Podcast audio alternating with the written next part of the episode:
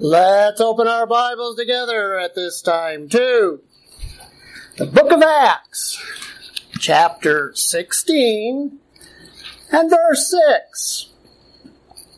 Acts 16 6 for our message from the Word of God this morning. Acts 16 6 in the Church Bible can be found on page 1171 if you need a little help finding it. Today's date is January 1st, 2023, New Year's Day here at Faith Bible Church. Today's text is going to be in Acts 16, verses 16 through 24. And the title of this morning's message is Satan's Empire Strikes Back. Satan's Empire Strikes Back. And we begin with the story of a man who went to an Italian restaurant one evening and he saw on the menu that that day's special was called the Star Wars Surprise. and he liked the movie, so he ordered the special. But when the waiter brought it out, it turned out to be nothing but a pastry. And he told the waiter, well, there must be some mistake because I ordered the Star Wars surprise. The waiter said, yep, that's it. Star Wars surprise is only one cannoli. It's only one cannoli.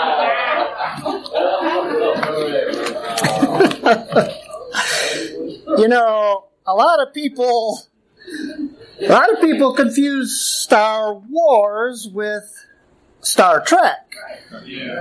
It's a Wookiee mistake. Mistake.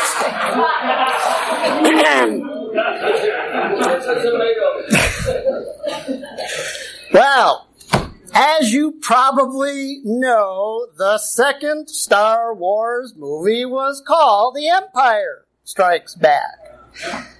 And here in Act 16, the apostle Paul has just led a woman named Lydia to the Lord, and Satan knew that this was gonna be the start of something big. Cause, as we saw in our scripture reading this morning, he knew God had just given the apostle Paul a vision calling him to Lydia's hometown in Philippi of Macedonia, there on the tip of Europe. And as we talked about last week, this was the beginning of something big because once the gospel got to Europe, it took off like a house afire. And then it, it radiated out to the rest of the world. And the devil wanted to nip that thing in the bud if he could to keep that from happening. So in response to this first convert, Satan had his empire strike back. The story begins in verse 16 in your Bible, where it says, And it came to pass, as we went to prayer, that a certain damsel possessed with a spirit of divination met us, a damsel who brought her masters much gain by soothsaying. So Satan begins his counterattack here by sending a demon possessed girl in Paul's way. And he picked that particular day to send her. Because you'll notice it says that they were on their way to prayer. Now that means they were on their way to the Jewish prayer meeting where Lydia got saved the week before. Satan intercepted Paul on his way there because he didn't want Paul getting another shot at preaching to those women in that prayer meeting. And as we also saw in our scripture reading this morning, up in verse 13, that prayer meeting was on the Sabbath. And if Paul is still meeting with those women on the Sabbath day, that means that the, the Philippian Grace Church that grew out of that women's prayer meeting, that hasn't gotten started yet. Because grace churches have always met on Sunday, as you see in your first reference in Acts 20 and verse 7, where it says, the first day of the week, when the disciples came together, Paul preached. And then you see it again when Paul told the Corinthians in 1 Corinthians 16 2. Upon the first day of the week, let every one of you lay by him in store, as God hath prospered him, that there be no gatherings when I come. Now, the reason God has us meet on a different day of the week than the Jews is to reflect a dispensational change, folks. Jews back under the law had to do works like feeding and clothing people before they could rest in knowing that they were saved. That's why the writer of Hebrews wrote to those Hebrews in Hebrews 4, 4 to 11. God did rest the seventh day from all his works. There remaineth therefore a rest to the people of God. And then he tells those Hebrews, let us labor, therefore, to enter into that rest. Let us do the works that we have to do to rest in knowing that we're saved. But, folks, we don't do good works to be saved, works of any kind. We do works like feeding and clothing people because we're saved. That's why our apostle Paul said in Ephesians 2, 8 to 10, For by grace are ye saved through faith, not of works like that. For we are his work, his workmanship. He did all the work in saving you. Created in Christ Jesus unto good works, which God has before ordained that we should walk in them. So, in other words, we rest in what Christ did for us on the cross to get saved. Then we work for Him to thank Him. Amen. That's why our day of rest comes before our work week. Israel's day of rest comes after their work week because they can't rest in knowing they're saved till after they've done the work. See how that works? It's the reason that Christians have always been the ones, usually the ones, who run soup kitchens and rescue missions and help people in other ways as well. Now, that is a different explanation that you're going to hear from non grace pastors as to why we worship on Sunday. They say it's because the Lord rose from the dead on Sunday. But the problem with that is the Lord's resurrection saved kingdom Jews as well as us members of the body of Christ, right? So that wouldn't be a really good reason to switch the day we meet. But while meeting on the Sabbath day shows that this Grace Church hasn't gotten started yet, Paul had one convert, and one convert was obviously enough to get the devil's attention. because he wanted to keep the gospel from getting any kind of foothold in Europe and spreading to the rest of the world. So he sent this demon possessed girl to confront Paul before he got to the meeting. Now, as you know, if you know your New Testament, there's different kinds of demon possession in the Bible.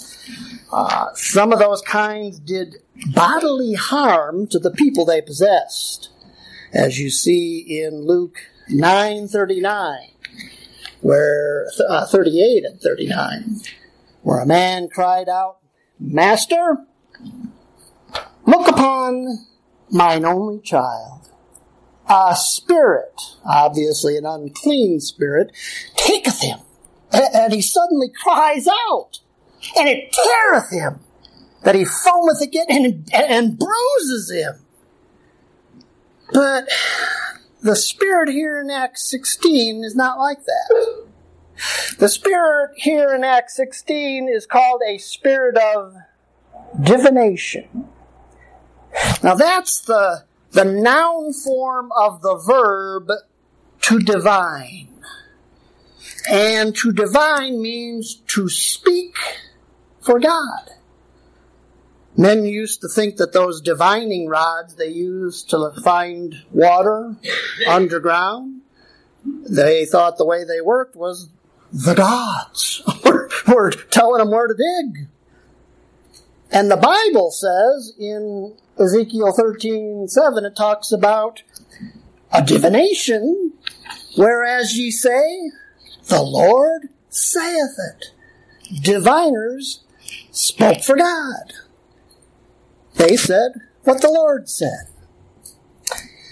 Now, pagans in the Bible, like the Philistines, they had diviners who they claimed would speak for their gods, as you see in 1 Samuel 6 2, where it says that the Philistines called for the priests and the diviners, saying, What shall we do to the ark of the Lord.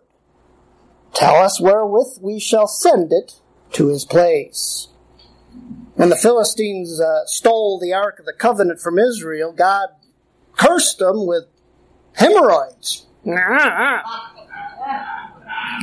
So, in other words, they found that keeping the ark was a real pain in the rear. now, now I, I'm having fun, but I'll tell you, did you ever wonder what, why someone would ever say you're a pain? In... Well, it comes from the Bible. what other kinds of pains in the rear do you get? Well, as you can see from that verse there, after God gave hemorrhoids to the Philistines, they asked their diviners to speak for their gods and tell them what to do with the ark. Now, obviously the Philistines had their diviners on retainer, we would say. but here in Acts 16, people had to pay this damsel's masters if they wanted to consult with her as a diviner. And you know what? That's something that people still do when they're wondering what the gods want them to do. They go see a diviner who is sometimes called a spiritual advisor if you've seen those signs as you're di- driving down the road. They go see diviners to help them make decisions in life, like the Philistines were trying to do. But did you notice in verse 16 that it also calls that damsel a soothsayer? Now that is a specific kind of divination. We just read that the Philistines had diviners, right? Well, Isaiah 2 6 talks about soothsayers like the Philistines. Now, a soothsayer is a diviner who speaks for the gods by telling them the future, making predictions about what's going to happen to them in their lives. hey, if you know what's going to happen in the future, that makes making your decisions a whole lot easier, doesn't it? So all that stuff is intertwined, soothsaying and divinating. Now, by the way, that, that word damsel there in the Bible is used for young ladies of different ages, but as far as I can tell, it's always used for a virgin. And I started thinking about it. Well, that probably explains why in the movies soothsayers are always virgins who lose their power to soothsay if they lose their virginity. Nod your head if you're carnal enough to have seen a movie like that. That make me feel better. Now, this damsel, she must have been really good at soothsaying because it says she brought her masters much gain. In fact, she was so good at it that she had masters plural. Did you notice that? As in more than one. She was so good at raking in the cash that there was a whole group of men who wanted a piece of her action. And that means, think it through, that means she had a lot of people consulting her, right? And that means she was a person of considerable influence in that community. And that made her somebody that Satan was going to be able to use against the community. But how did Satan think that this damsel was going to be able to stop Paul? I mean, why would he think throwing a soothsayer in Paul's path would stop him?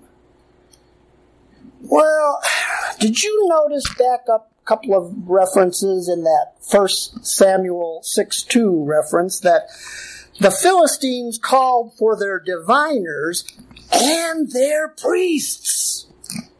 Soothsaying is associated with religion in the Bible, just as it is today.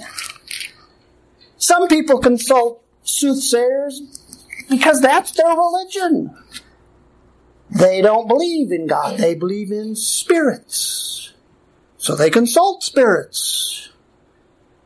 But most people who consult soothsayers have a normal religion. They just combine their religion with soothsaying, don't they? Say, yeah, I'm a Catholic or I'm a Presbyterian, but I'm going to go see this soothsayer anyway. And that's what the Philistines did. They combined. Look, look at. Um, well, before I tell you, what was the name of the god they worshipped? Anybody remember?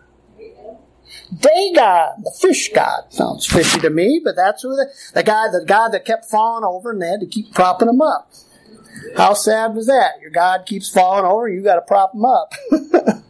well, they worshiped the god named Dagon, but they consulted with soothsayers.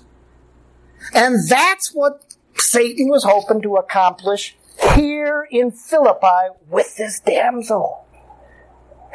He hoped that getting people to mix divination with what Paul preached would stop people from getting saved.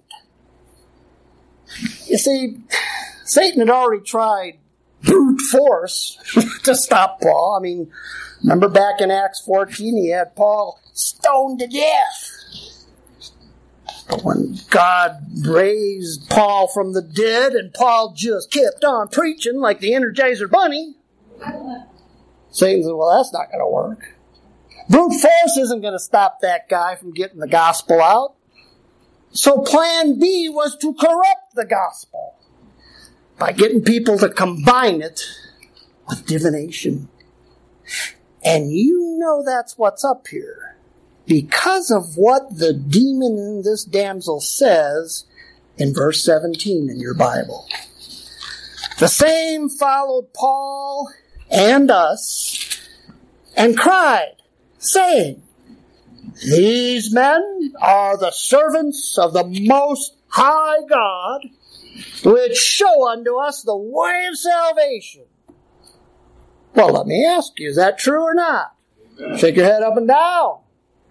Of course it's true. But it was sure not what you'd expect a demon possessed girl to say.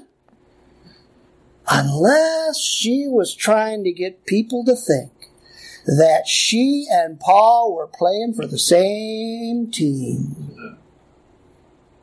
She wanted them to think that divination was connected to the gospel that he preached, that what she was doing was connected to what he was doing.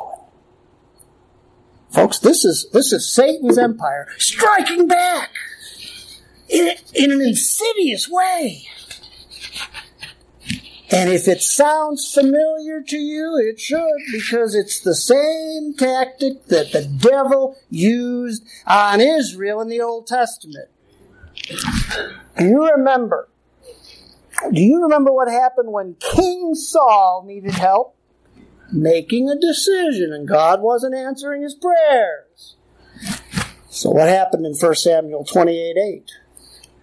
Saul came to the woman by night and said, I pray thee, what's that next word? Divine unto me by the familiar spirit. And you know what?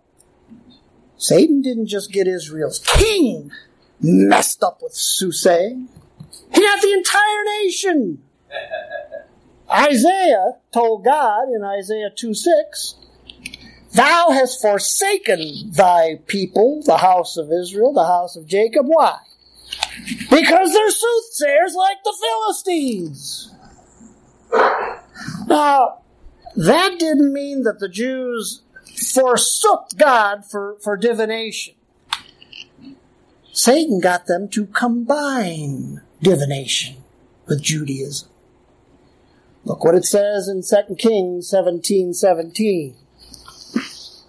They caught, about the Jews, they caused their sons and their daughters to pass through the fire. In other words, they sacrificed their children and used divination and enchantments and sold themselves to do evil in the sight of the Lord. So what's the connection to Judaism? Well, the Jews were already sacrificing animals as part of their religion, weren't they? Satan just got them to combine their religion with divination by sacrificing their children as human sacrifices. Did you ever wonder where they got an idea like that? They got it from nations, soothsaying nations like the Philistines. They did that to their children. And once the Jews started soothsaying like the Philistines, wasn't long before they started sacrificing like the Philistines. I guess they figured if sacrificing animals was good, sacrificing people would be better. I mean, if sacrificing their, their valuable animals made God happy, then sacrificing something even more valuable to them would make God even happier. Now, sacrifices, they were part of the old covenant of the law, though, right? When Satan saw things starting to change in the New Testament, he stopped trying to combine divination with Israel's religion of law. And he started trying to combine divination with the Lord's new covenant ministry. Let me show you how he did it. When the Lord was out healing people and casting devils out of them, look what happened in Luke 4 41. Devils came out of many, crying out and saying, Thou art Christ, the Son of God. Now, let me ask you about that. Was that true? Yeah. And in those days, they had a name for what those demons were doing. They called it preaching the gospel. The gospel in those days that you had to believe to be saved was Jesus is the Christ, the Son of God. So the Lord had his 12 apostles going around saying what you read in John 20, 31. Believe that Jesus is the Christ, the Son of God. Why? That ye might have life, eternal life, through his name. Well, isn't that what that demon just said? So, why would Satan's demons want to go around preaching the gospel? Ah, folks, it was so they could add things to the gospel later and combine what the Lord was saying with divination and soothsaying. So when those demons said things like that, the Lord said things like this. Mark 125. Jesus rebuked that demon saying, Hold thy peace, shut up, and come out of him. The Lord told that demon to put a sock in it and pipe down. And he said it again in Mark 3, 11 and 12. Uh, unclean spirits cried, saying, Thou art the Son of God! And he straightly charged them that they should not make him known. He didn't let them get a word in edgewise. As you see in your last one there on the page, he in Luke 4:41, he rebuking them suffered them not to speak, for they all knew that he was Christ. But as you can see from those references there, those demons just wouldn't quit. The only thing that stopped them from going around saying Jesus is the Son of God is when God put that program on hold and raised up the Apostle Paul and sent him out with the new gospel of the grace of God. That stopped Satan from going after the Lord in 12 and got him going after Paul. You know, most pastors think that, eh, Paul preached the same thing the Lord did. Same message. But Satan knew better, didn't he? He recognized the dispensational change that most pastors miss. And he changed his ministry like some of them should change theirs. But now Satan, he's out to contaminate Paul's gospel of grace. And once this devil and this damsel got started, he just wouldn't quit, as you see in your next verse in your Bible now, in verse 18. This he did, going around saying these men are the servants of the Most High God that show us on the way of salvation. This did she many days. She didn't just do it once and shut up. But Paul, being grieved, turned and said to the Spirit, I command thee in the name of Jesus Christ to come out of her. And he came out that same hour. That demon followed Paul around many days, it says, trying to pervert the gospel. And that begs a question. How come Paul took so long to cast him out? I mean, I'm sure he was as grieved with the guy, with the demon in the beginning as he was later, right? So, why wait all those days to, mu- to muzzle her? And the only thing I can figure out is that Paul wanted to give that demon possessed girl time to gather a crowd. Don't forget, all we're told on the first day when the damsel met Paul is she met Paul on his way to prayer. So if Paul cast the demon out right away, nobody would have seen it. And that means nobody would have seen Paul reject his testimony by silencing it. They say P.T. Barnum's the one that said there's no such thing as bad publicity. well, Paul figured if this girl was so well known in that area, why not let her draw an audience? But now, remember, this demon wasn't just following Paul, was she? Look back at the beginning of verse 17 there, where it says the same demon possessed woman followed Paul and us. The devil was also following the men who stood with the apostle Paul. And for the past 2,000 years, that's been us. We stand with the apostle Paul, grace believers, for the past 2,000 years. Satan has continued to follow Paul's followers, trying to, trying to pollute the gospel of grace. And I think the many days that the devil followed Paul and his helpers around there, they're a type of that 2,000 years that he's, he's been following us.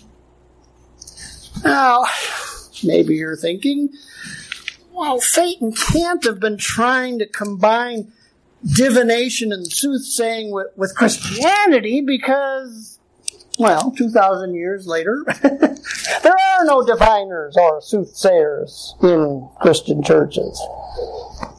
But in the Old Testament, divination is also associated with some other things.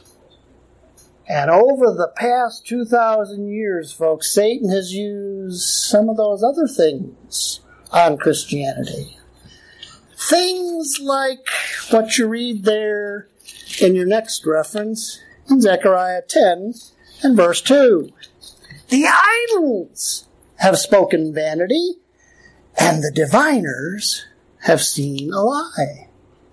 Back in the Old Testament, divination's also associated with idolatry. Well, I got a question for you. Did, did Satan use idolatry to pollute the people of Israel in the Old Testament? if you have to stop and think about that, just, just start reading your Bible through this year, and it won't be long until you see that that's true. Well, has Satan used idolatry to pollute Christianity? Amen. In Catholicism.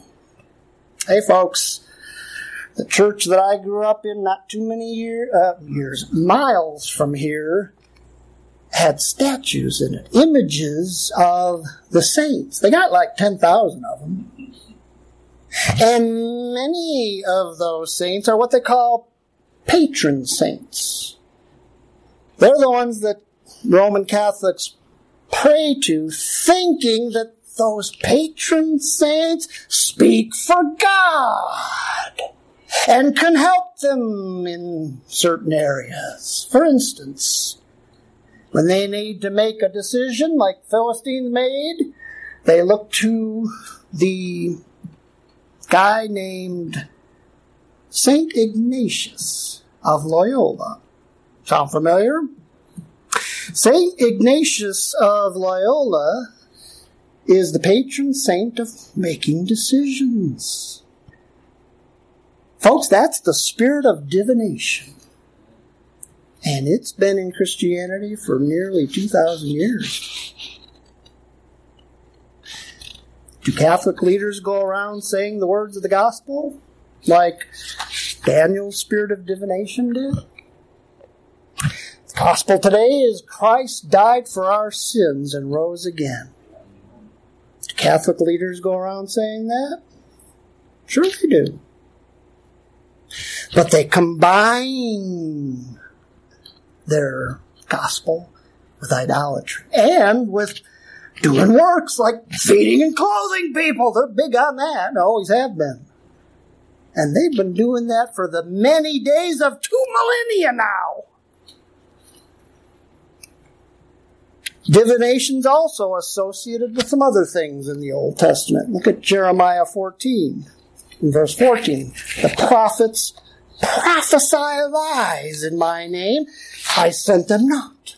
neither spake unto them. They prophesy unto you a false vision and what?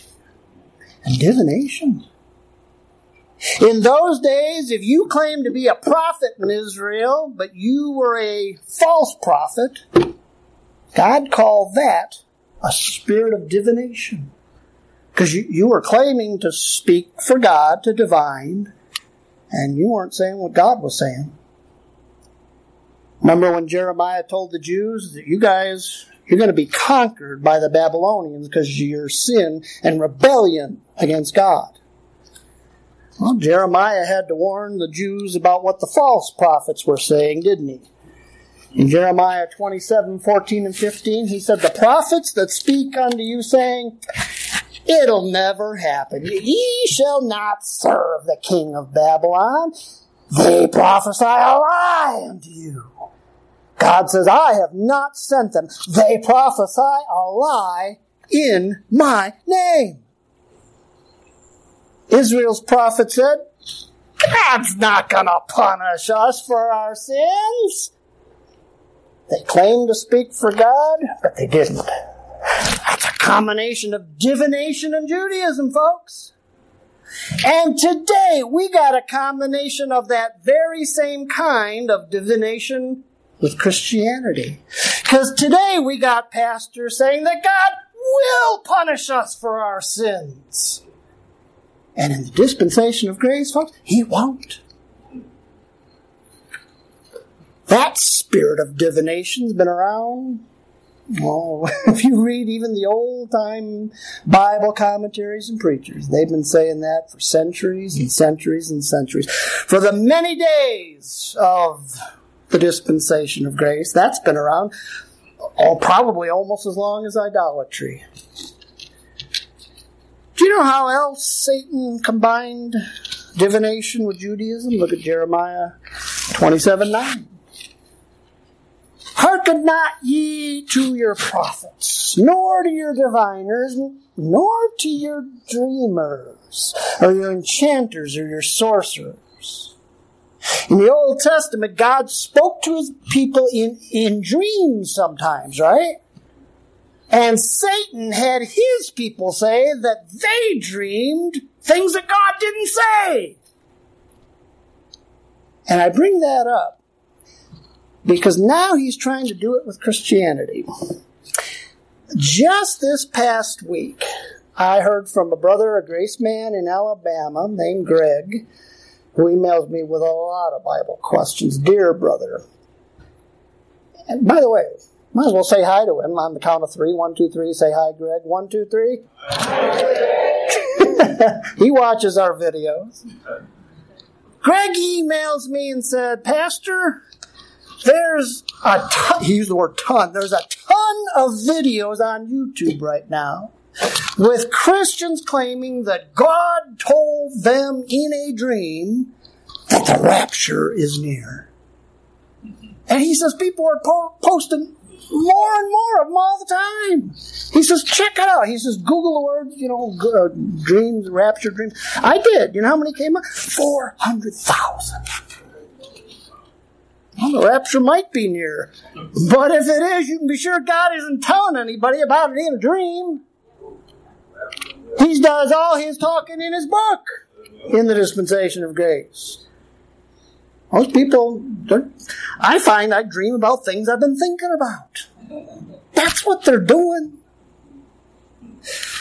Well, I don't have to tell you, sometimes there's just no helping people who combine divination with Christianity in areas like that. And the reason is because they don't want to give up their idols. And they don't want to believe you when, when you try to tell them God's not punishing us today. They don't want to believe you that they didn't hear from God in a dream. But you know what? Sometimes there's that one. Sometimes one of us followers of Paul can cast a spirit of divination out of a guy. And you're seeing that typified here with Paul casting it out of her. And when that happens, Satan has to shift gears and try something else to try and stop the preachers of Paul's gospel, and it's something we see pictured in the next three verses in your text now. In uh, Acts 16 and verse 19. And when her masters, the damsel's masters, saw that the, the hope of their gains was gone, he cast the demon out. She can't soothsay anymore. They caught Paul and Silas and drew them into the marketplace unto the rulers. It's probably the chamber of commerce if the rulers are meeting in the marketplace and brought them to the magistrates, the government rulers, saying, These men, being Jews, do exceedingly trouble our city. And teach and cast out demons that are, that we're making money off of? Is that what your Bible says? If it does, you need a new version. No! They charged them with teaching customs, which are not lawful for us to receive, neither to observe, being Romans. If you're going to rat somebody out to the Roman leaders, charge them with breaking Roman laws, right? But here you see another way Satan tries to stop Paul's gospel. He sticks the law on us. Now, now this was a trumped up charge. The Jews didn't teach customs that were unlawful for Jews to receive. I'll give you a few examples. In Ezra 3 4, it says, that the Jews offered the, the daily burnt offerings according to what? According to the custom of the law of Moses. Then, in Luke 1 and verse 9, it says, according to the custom of the priest's office, that priest's lot was to do what? Burn incense. Well, let me tell you, Rome didn't care if the Jews offered sacrifices. And they didn't care if they burned incense. They couldn't have cared less. Then there's the custom that the Lord's parents did for him. Luke 2:27 says the parents brought in the child Jesus to do for him after the custom of the law. Well, that was talking about the Jewish custom of what? Circumcising their sons on the eighth day. Rome didn't care if you circumcised your son on the eighth day. Long as you didn't try to circumcise them. So, obviously, this is a trumped up charge against the Apostle Paul, and it's one that eventually got overturned after Paul did some jail time. But here's the thing, folks. It gets a little harder to win your court case if there's an element of truth to what they're charging you with. Look what they charge Paul with in your next reference in Acts 17 7. Talking about Paul and his helpers and his followers and his co workers, it says, These all do contrary to the decrees of Caesar, saying that there is another king.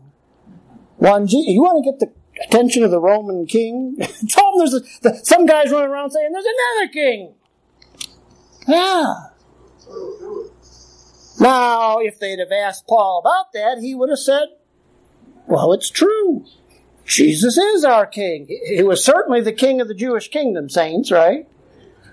And look what Paul tells you and I in Colossians 1, 12 and 13. The Father hath translated us into the kingdom, the overall kingdom of all the saved of all the ages, of his dear son. And believe me, a kingdom by definition is a realm ruled by a king.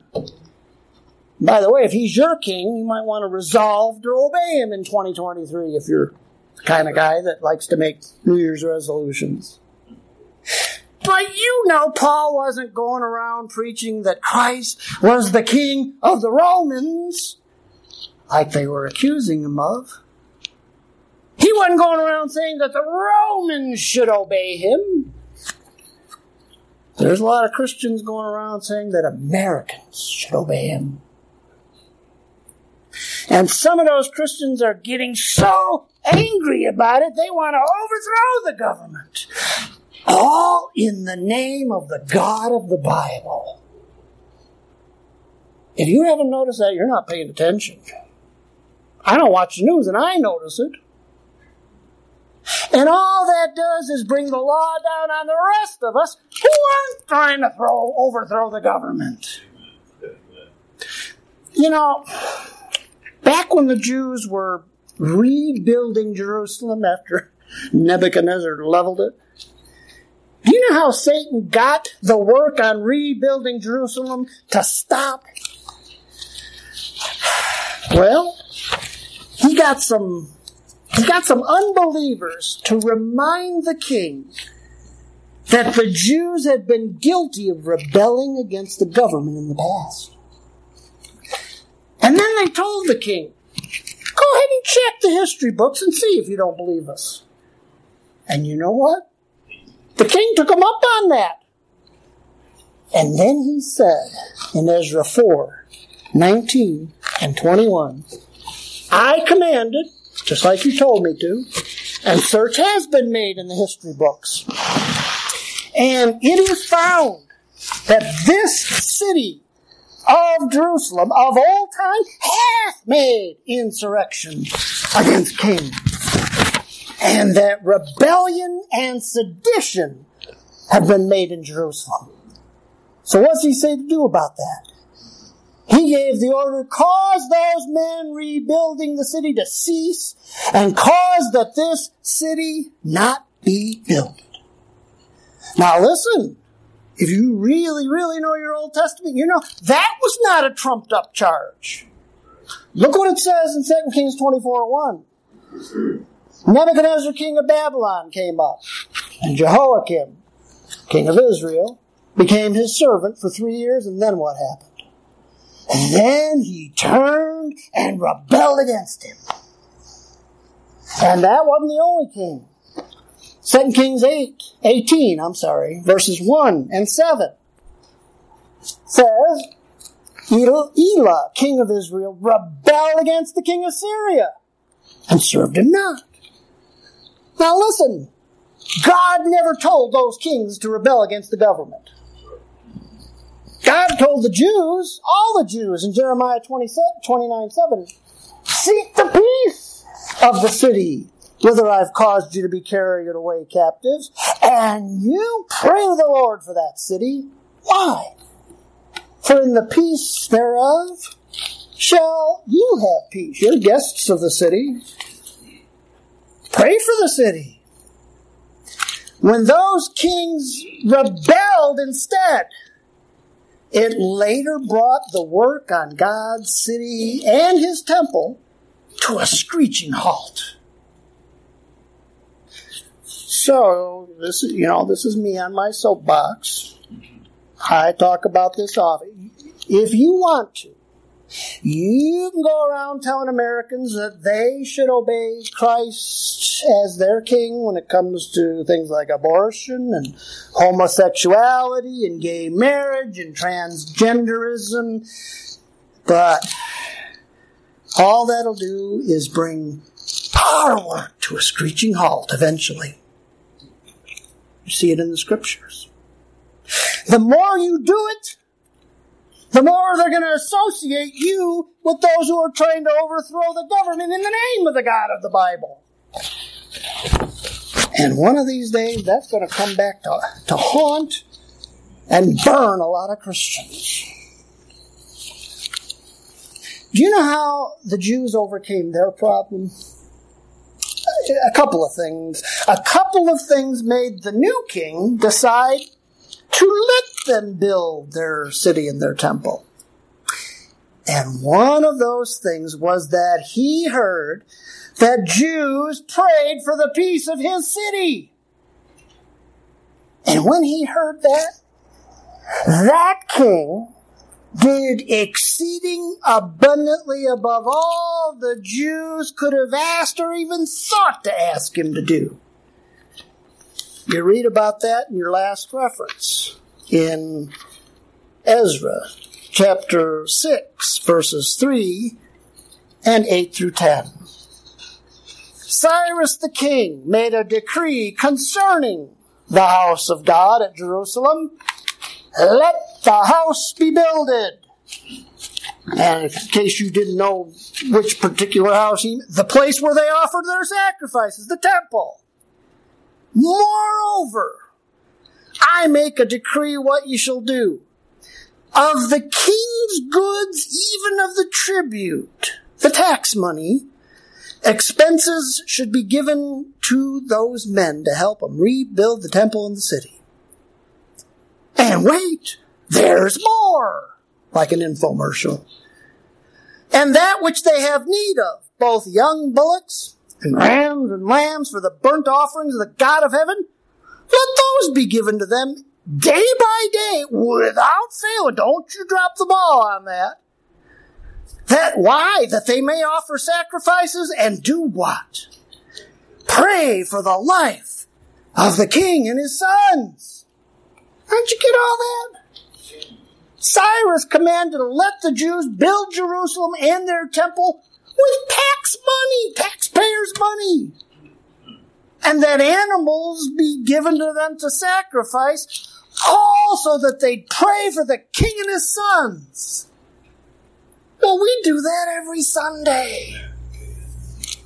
And the more we get known as a church that does that, the more likely it is they'll leave us alone and let us continue to do some building of our own, the building of the church, which is the body of Christ. Now, I'm not going to lie to you. Being innocent doesn't always work out. doesn't always keep you out of jail and prison, as you see in our last three verses, which pretty much all we have to do is read. Verse 22, the multi- when they heard the accusations made against Paul, they said, well, let's have a court and you know, give him his day in court. No, the, the multitude rose up together against Paul and Silas and Timothy and Luke, and the magistrates rent off their clothes and commanded to beat them. And when they had laid many stripes on them, they just wouldn't quit beating on them. They cast them into prison, charging the jailer to keep them safely. And the jailer in verse 24, having received such a charge, he knew these guys were, they, they were probably going to kill him, folks. And he knew if he let them get away, it would be his life who, having received such a charge, thrust them into the inner prison, the dungeon, and made their feet fast in the stocks, those sandwich pieces of wood with the holes in them. Well, being innocent didn't keep didn't keep Paul out of jail, folks, and it it won't always keep you out of jail either. But it was later found out that Paul was wrongfully arrested. And he was released. You know what that tells you? That tells you the more you act like Paul, the better off you'll be. Amen? Amen? Heavenly Father, we thank you for our faithful apostle. We sang about your great faithfulness this morning, but you gave us a great apostle, a faithful apostle, a faithful man of God found out what you wanted him to do and he did it. God help us to walk in his footsteps. God help us to find out what you want us to do and to do it and not get sidetracked by anything else. We pray it in the Savior's name. Amen.